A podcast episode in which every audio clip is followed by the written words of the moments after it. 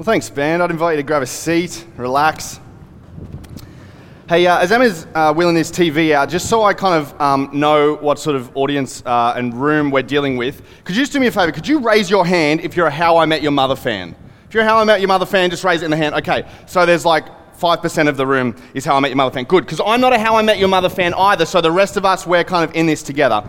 Um, I, I, I kind of dabble in How I Met Your Mother. Like, I, I dabble in it in the sense of, like, I've watched enough episodes to kind of understand who the characters are, what their story is about, but I haven't watched enough episodes to kind of figure out what the yellow umbrella means, right? And if you've, you've watched the show, you would know there's a yellow umbrella. I don't know what that means. If you're like me and you haven't watched the show, You've just got no idea, like me, what the yellow umbrella is. But the thing I love about How I Met Your Mother is there's um, one particular episode that I was dabbling in where they talked about this thing um, called a glass shattering moment.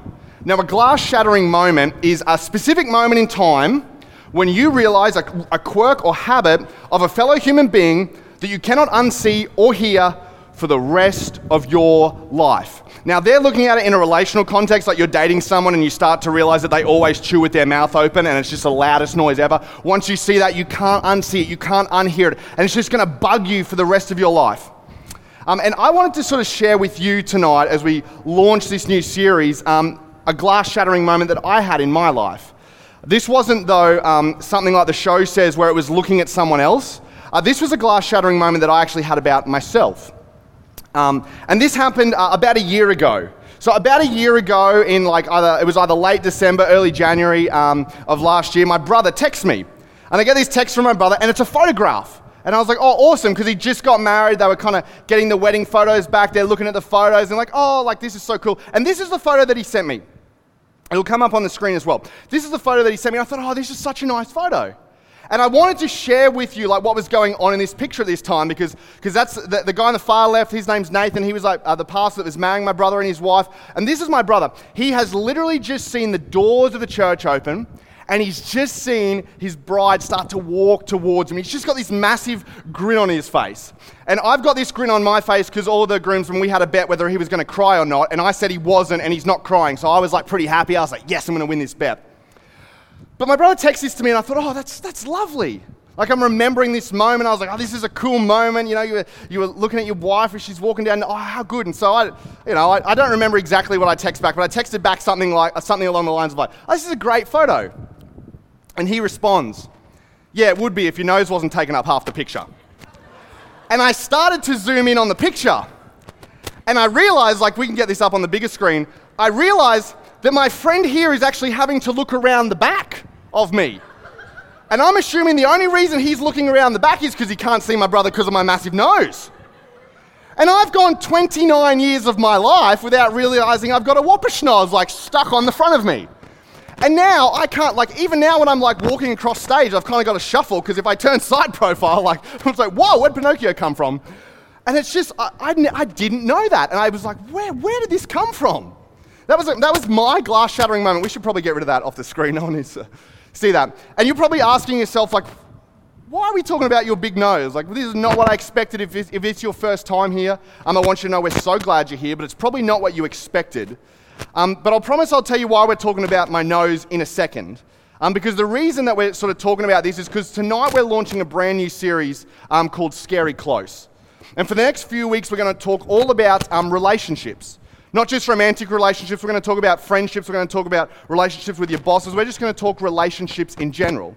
And the reason that we're talking about this is simply because when you're good at relationships, you're good at life. Right? You know this intuitively. You don't need me to point this out to you. Um, but, you know that when, you when your relationships in life are going well, that life uh, generally is going well for you. Are we going to need to, yeah. I don't know what's going on here. Thanks, guys. Cheers. Our tech team's awesome. They were just on that so quick. Um, when you're good at relationships, you're often good at life. You know, um, when, when, things are, when things are going well at work, when things are going well at home, when things with your boyfriend or your girlfriend are going really, really well, usually life just feels a little bit better. Life just feels a little bit breezier. It seems a little bit easy. Yet when you've just gone through a breakup, when you've had a, a, friendship kind of break down, there's some tension, there's some ice. When, when you're in a work environment or you're in a, a, a group assignment at uni and you just look and you like you see the list of people and like, oh, not that person. Like they never do, they never do their work. They always just bludge. Life just gets a little bit more difficult when the relationships in our life are not that great. And so we're going to talk about that for the next couple of weeks. Um, in part three, you do not want to miss part three. Part three, we're actually going to take all of your questions throughout the week on, um, on Instagram and social media on the weeks to come. We're just going to ask you, hey, what are your relationship questions? What are the things that you struggle, struggle out when it comes to friendships? Is it, is it setting boundaries? Is it um, always trying to rescue someone? What is it? And we're actually going to have a panel and they're going to answer and they're going to dialogue around your questions. So you're not going to want to miss that. In part four, we're going to wrap this series up and we're going to talk about the one thing that we think as a community is the best decision that you can make in terms of um, having, the, having fantastic and phenomenal relationships in life. Um, but tonight and next week is kind of, they kind of go together. One of our other communicators, Riley, he's going to come up and he's going to talk about the antidote to what we're talking about tonight. Because tonight, the reason I wanted to kind of put my big whopper schnoz on the screen for all of you to think about is because what we're going to talk about is the number one thing that can stand in the way of you and great relationships. It will be the biggest thing in your life that stands in the way of you and having healthy, great relationships. And if you don't have great relationships, then it's really difficult to be great or have a good life. And the reason that I want to kind of talk to you about this thing is because as soon as I say it, a name is going to come to mind, a face is going to come to mind, and it's not going to be yours. All right? And, and I'm not saying because as soon as I say this word that we're going to address and this thing we're going to address tonight, you're going to think of your boss. You're going to think of your brother. You're going to think of your sister. You're going to think of your boyfriend or your girlfriend or your husband or your wife, or your mum and your dad, or whoever. Now, I just want to be really clear. I'm not saying this person doesn't have this thing, but just for the next couple of minutes that we're here together, what I want you to do is I just want to look at, I want you to look at this big relational um, tension or barrier through your lens. And the thing that gets in the way of us having great relationships is this thing insecurity. Insecurity is this thing that just gets in the way. Just like my whopper schnoz gets in the way of great photos, insecurity will get in the way of great relationships. And the reason that insecurity gets in the way of you being great at relationships is because insecurity fo- uh, challenges you and forces you to begin to look inside and you become focused on you. And when you are focused on you and what's going on in your life, it is really difficult to care and have a healthy relationship with someone who's sitting across the table from you. And the reason that we're talking about insecurity and we're launching our conversation um, or series around insecurity is really because insecurity, it will limit your relational capacity. It will limit the depth that you can go in relationships. It will limit the, um, the breadth of friendships you will have. It will sabotage and it will show up in a whole heap of different areas in your life. And it will limit the capacity you have to be good at relationships and be good at life. Now, like I said, there's this tension for so many of us that when we hear this word insecurity, we start to think of other people. So, what I wanted to do to sort of get us on the same page is I wanted to look at some ways in which we can see insecurity in action in our own lives. Because the insecurity that I'm talking about is not this insecurity that gets you so obsessed that you're constantly thinking about it. The insecurities that I'm talking about are the things that you don't realize until they're pointed out to you. The things that you can go through life 29 years without realizing you had right on your nose, and then someone points it out to it, and you have a glass shattering moment. So you can see um, insecurity in action in your life or in the lives of others if uh, you struggle with the success of others.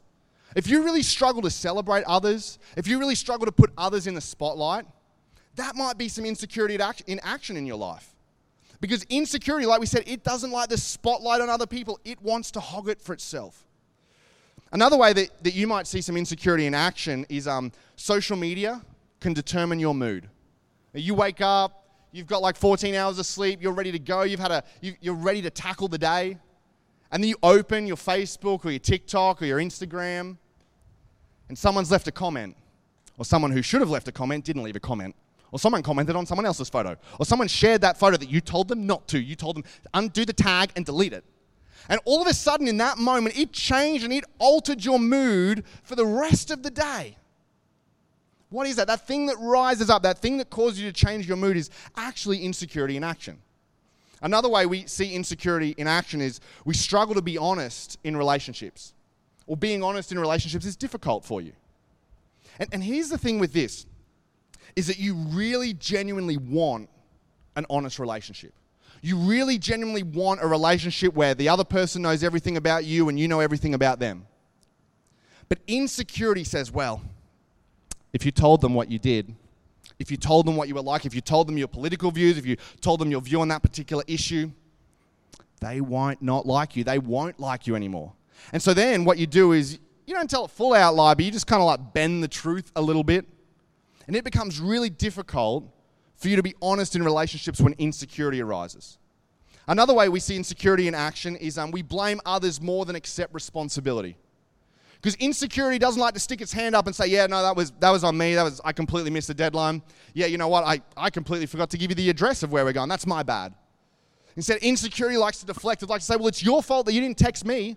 It's your fault that you didn't send me a reminder. It's your fault, it's your fault, it's your fault. Here's another way you resist feedback slash having difficult conversations. Personally, this is one of the biggest ones that I've, I've struggled with the, particularly the resisting feedback side of things. Like you just have to ask my wife. She will just tell you. Like the first three years that we were married, it was just like, don't give Chris feedback. Okay, it's it's. And I'm like, but I want to be a better husband. She's like, but you don't listen to feedback. I'm like, yeah, but anyway. So I'm like, I was like caught in this like trap. And so, like, I've actually had to be really, really deliberate and really, really conscious about how can I put things in place in my life so that I'm actually open to feedback. And you, you probably you wouldn't know this, but one of the really practical ways that I do that, and, um, and our, communi- our team as communicators, we do that, is before we ever step up to give a message, the message that I'm given has been distributed to a whole team of people who have run their eyes over it and given feedback over everything that we're going to say. And in fact, just so it, this is really practical for you, um, I actually had a different heading up here tonight on my original draft that went out. And one of our, actually, the communicator, Riley, he's going to be up here next week. You get to meet him. He called me up and he was like, Chris, I, just, I need to talk about that transition and I need to talk about that, that thing, that, that label that you had up because I, I don't think people are going to connect with it. I don't think people are going to understand what you're talking about. I don't think it's going to make sense. It would be much better if you had insecurity in action up there. And if people could begin to think about that. Another way you might see some insecurity in action is when others' opinions about you dictate how you feel about you. But everyone has an opinion about a lot of stuff. And a lot of people might have an opinion of you or some thoughts about you. And that's not a bad thing, that's just the way life is. But we see insecurity in action when you find out what someone's opinion about you is, and all of a sudden it changes how you see yourself and how you view yourself. And that's not a fun place to be in. And I actually don't want that for you. And this is the final one is that you see insecurity in action when you're influenced more than you're an influencer. Someone who's always influenced is someone who's constantly trying to fit in. You know those people who they, they change the way they talk, they change the things they like depending on the social group that they're in. They're constantly being influenced by the people around them. But people who are secure, people who are comfortable in their own skin, they don't feel the need to be influenced because they know who they are. And so maybe you might see some insecurity in action if you're influenced more than you're an influencer. Now, now I don't go through this kind of whole list to kind of make you feel bad and kind of just point out, be like, oh my goodness, you're super, super insecure. That's not why I went through this at all. The reason I just went through this is just so simply we could all see that we're a little more insecure than we think. Right? All of us all of us have different parts of our life where we're a little more insecure than we think or that we'd care to admit. But we really need to understand those areas of our lives that we are insecure because they're the areas of our lives that are going to prevent you and going to prevent me from having great relationships. And so, what I want to do is, is, I want us to address it tonight. I want to address our insecurities. I want us to name them and shame them. I want them to stop being something that holds you back from great relationships. But in order to do that, I want to look at someone's life who actually didn't address their insecurities. I want to look at someone's life because sometimes when it just when someone stands up here and says, "Hey, address your insecurities," you're kind of like, uh, "I don't really see why." And so I wanted to show you the life of someone who went through a long period of time before they addressed theirs, so you can see the consequences. And the person whose life I want to look at is this guy called Moses.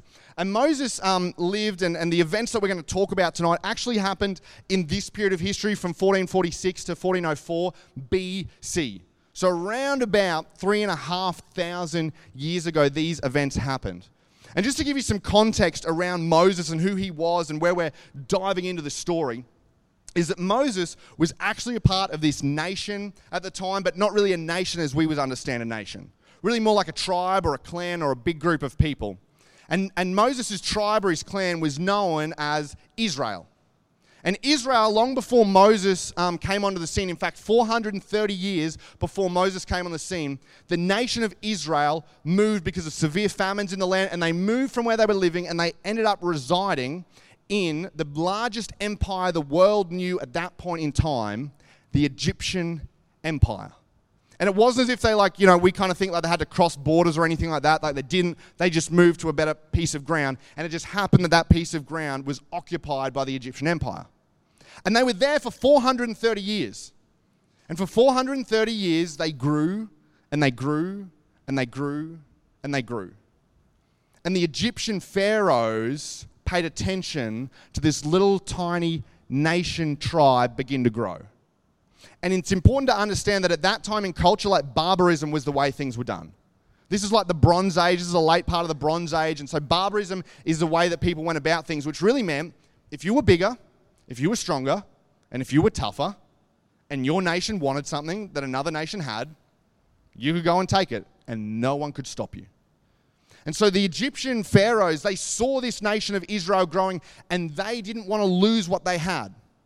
And so they did what so many nations did back in that day is they actually went in and they invaded Israel and they made Israel their slaves. And they put them to work, this really hard work, building and uh, uh, uh, making temples and building all their roads and their infrastructure. And Moses steps onto the scene when his people have been enslaved. And Moses steps onto the scene and is born at a particular time in history where the Pharaoh called Thutmose III saw the nation of Israel continue to grow even under slavery. And so he did something today that we would look at and we would just say that is absolutely barbaric. And you're right, because they lived in barbaric times. He decided that he was going to stop the spread and the growth of Israel. And so he sent out a decree that any Israelite boy that was born was to be murdered. They were not, they were not to allow, they were not allowed, they weren't allowed to stay with their parents. They to be murdered straight away. And Moses' mother and father, we, we don't know their names, their names are lost to history, but Moses' mother and father gave birth to this boy. And they held him and they kept him secret in their house for three months, which is really about as long as they could possibly do it. And then Moses' mother had to make this gut wrenching decision Do I leave my son here? Where he will face certain death? Or do I try another option that might end in death, but it, but it also might give him a hope to survive? And so, what she did is she made the really difficult decision to make a basket out of reeds and she waterproofed it with tar. And she put her three month old baby son in it.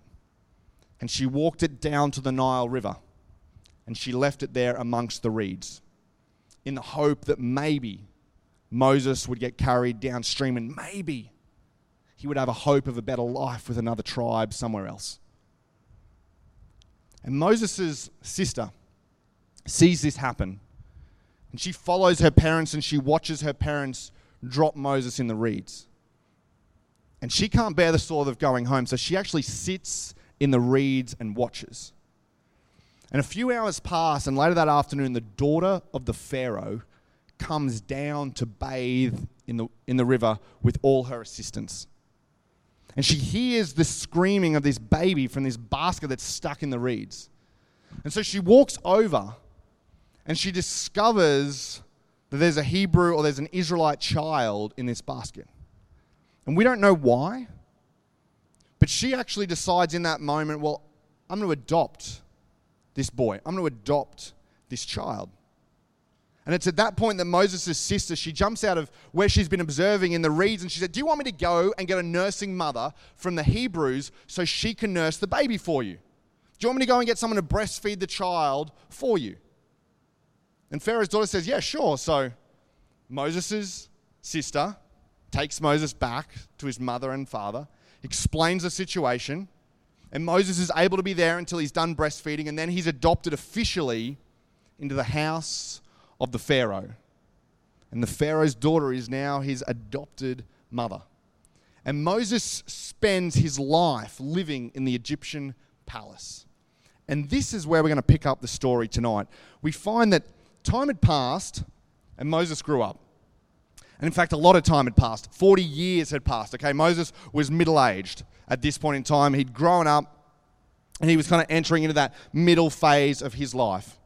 And we don't really know what provoked Moses to do this. Maybe he began to look at the people around him and he began to say, Hey, I'm not, I'm not really like you. Like, I kind of look and I kind of talk and I kind of think a little bit differently to you. Maybe Pharaoh's daughter told him that, Hey, you're actually, you're actually not an Egyptian, you're an Israelite, and maybe began to tell him some of his cultural stories. But for the first time that we're aware of in 40 years, Moses leaves the palace and he begins to travel Egypt. And one of the things that he discovers as he's traveling Egypt is, is this. He says, one day he went and saw his brothers, so not his literal brothers, but his like nation brothers, and he saw all that hard labor that they had been doing.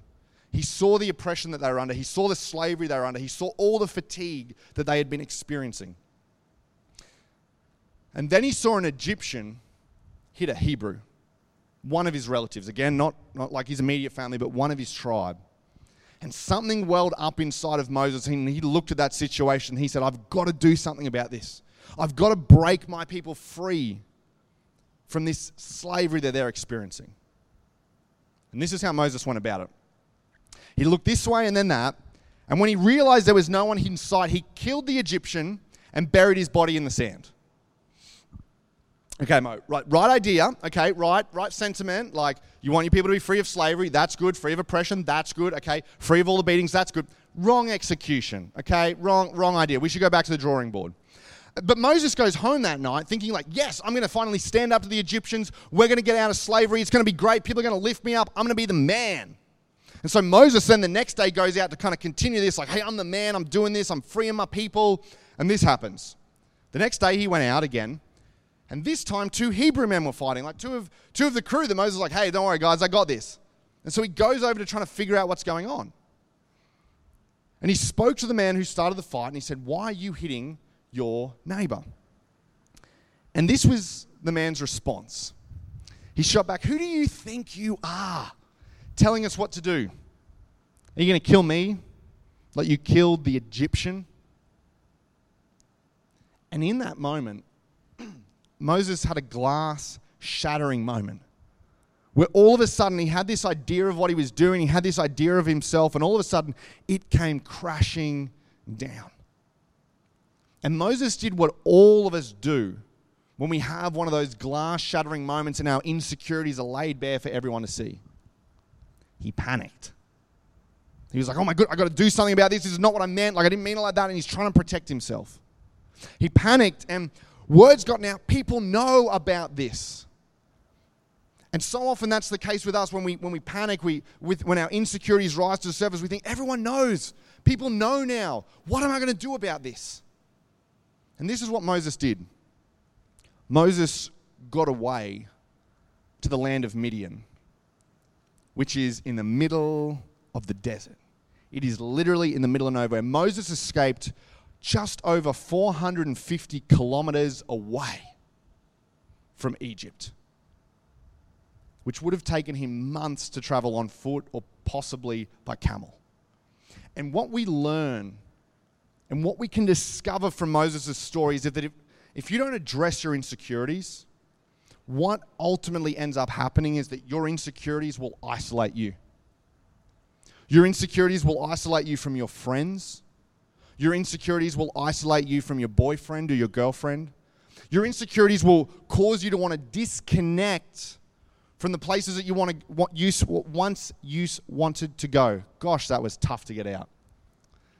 Your insecurities will prevent you from asking for help.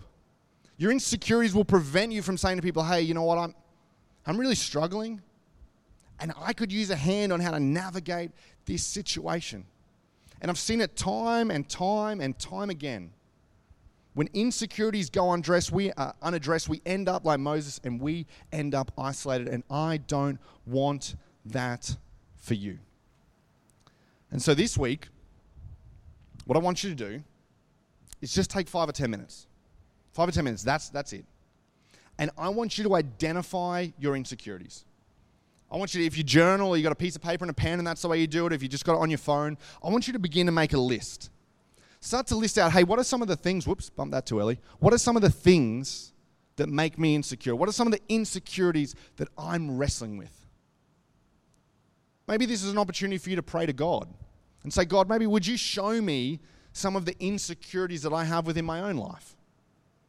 And if you're not a praying person, that's okay.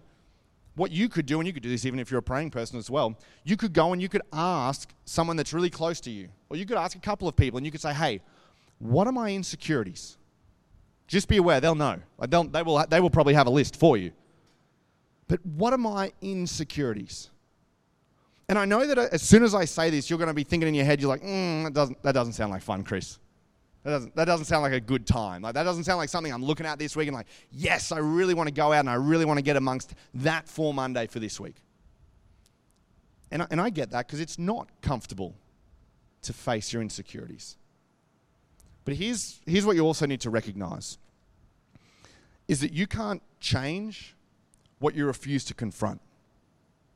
You can avoid, you can defer, you can pretend like it doesn't exist. But in reality, you can never change what you refuse to confront. And here's the thing if you don't change those insecurities and if you don't confront those insecurities, the only person who loses out is you. The only person who loses relationships is you. So, as difficult as it is, I just want to encourage you to change or to confront this. Because Moses, his story just didn't end with him escaping to Midian. Moses' story actually ended. He stayed in Midian for 40 years. 40 years, he'd actually got a wife, he'd set up a family in Midian, and he stayed there hiding for 40 years. And then God actually shows up. God actually shows up and God says, Hey, Moses, remember that thing that you wanted to do, how you wanted to free the, the, the, your people, your clan, your tribe from the nation of Israel from slavery? He says, I know you've been thinking about it every day. I know this has been a big deal for you. Well, well, I want to give you an opportunity to go back and, and actually free them.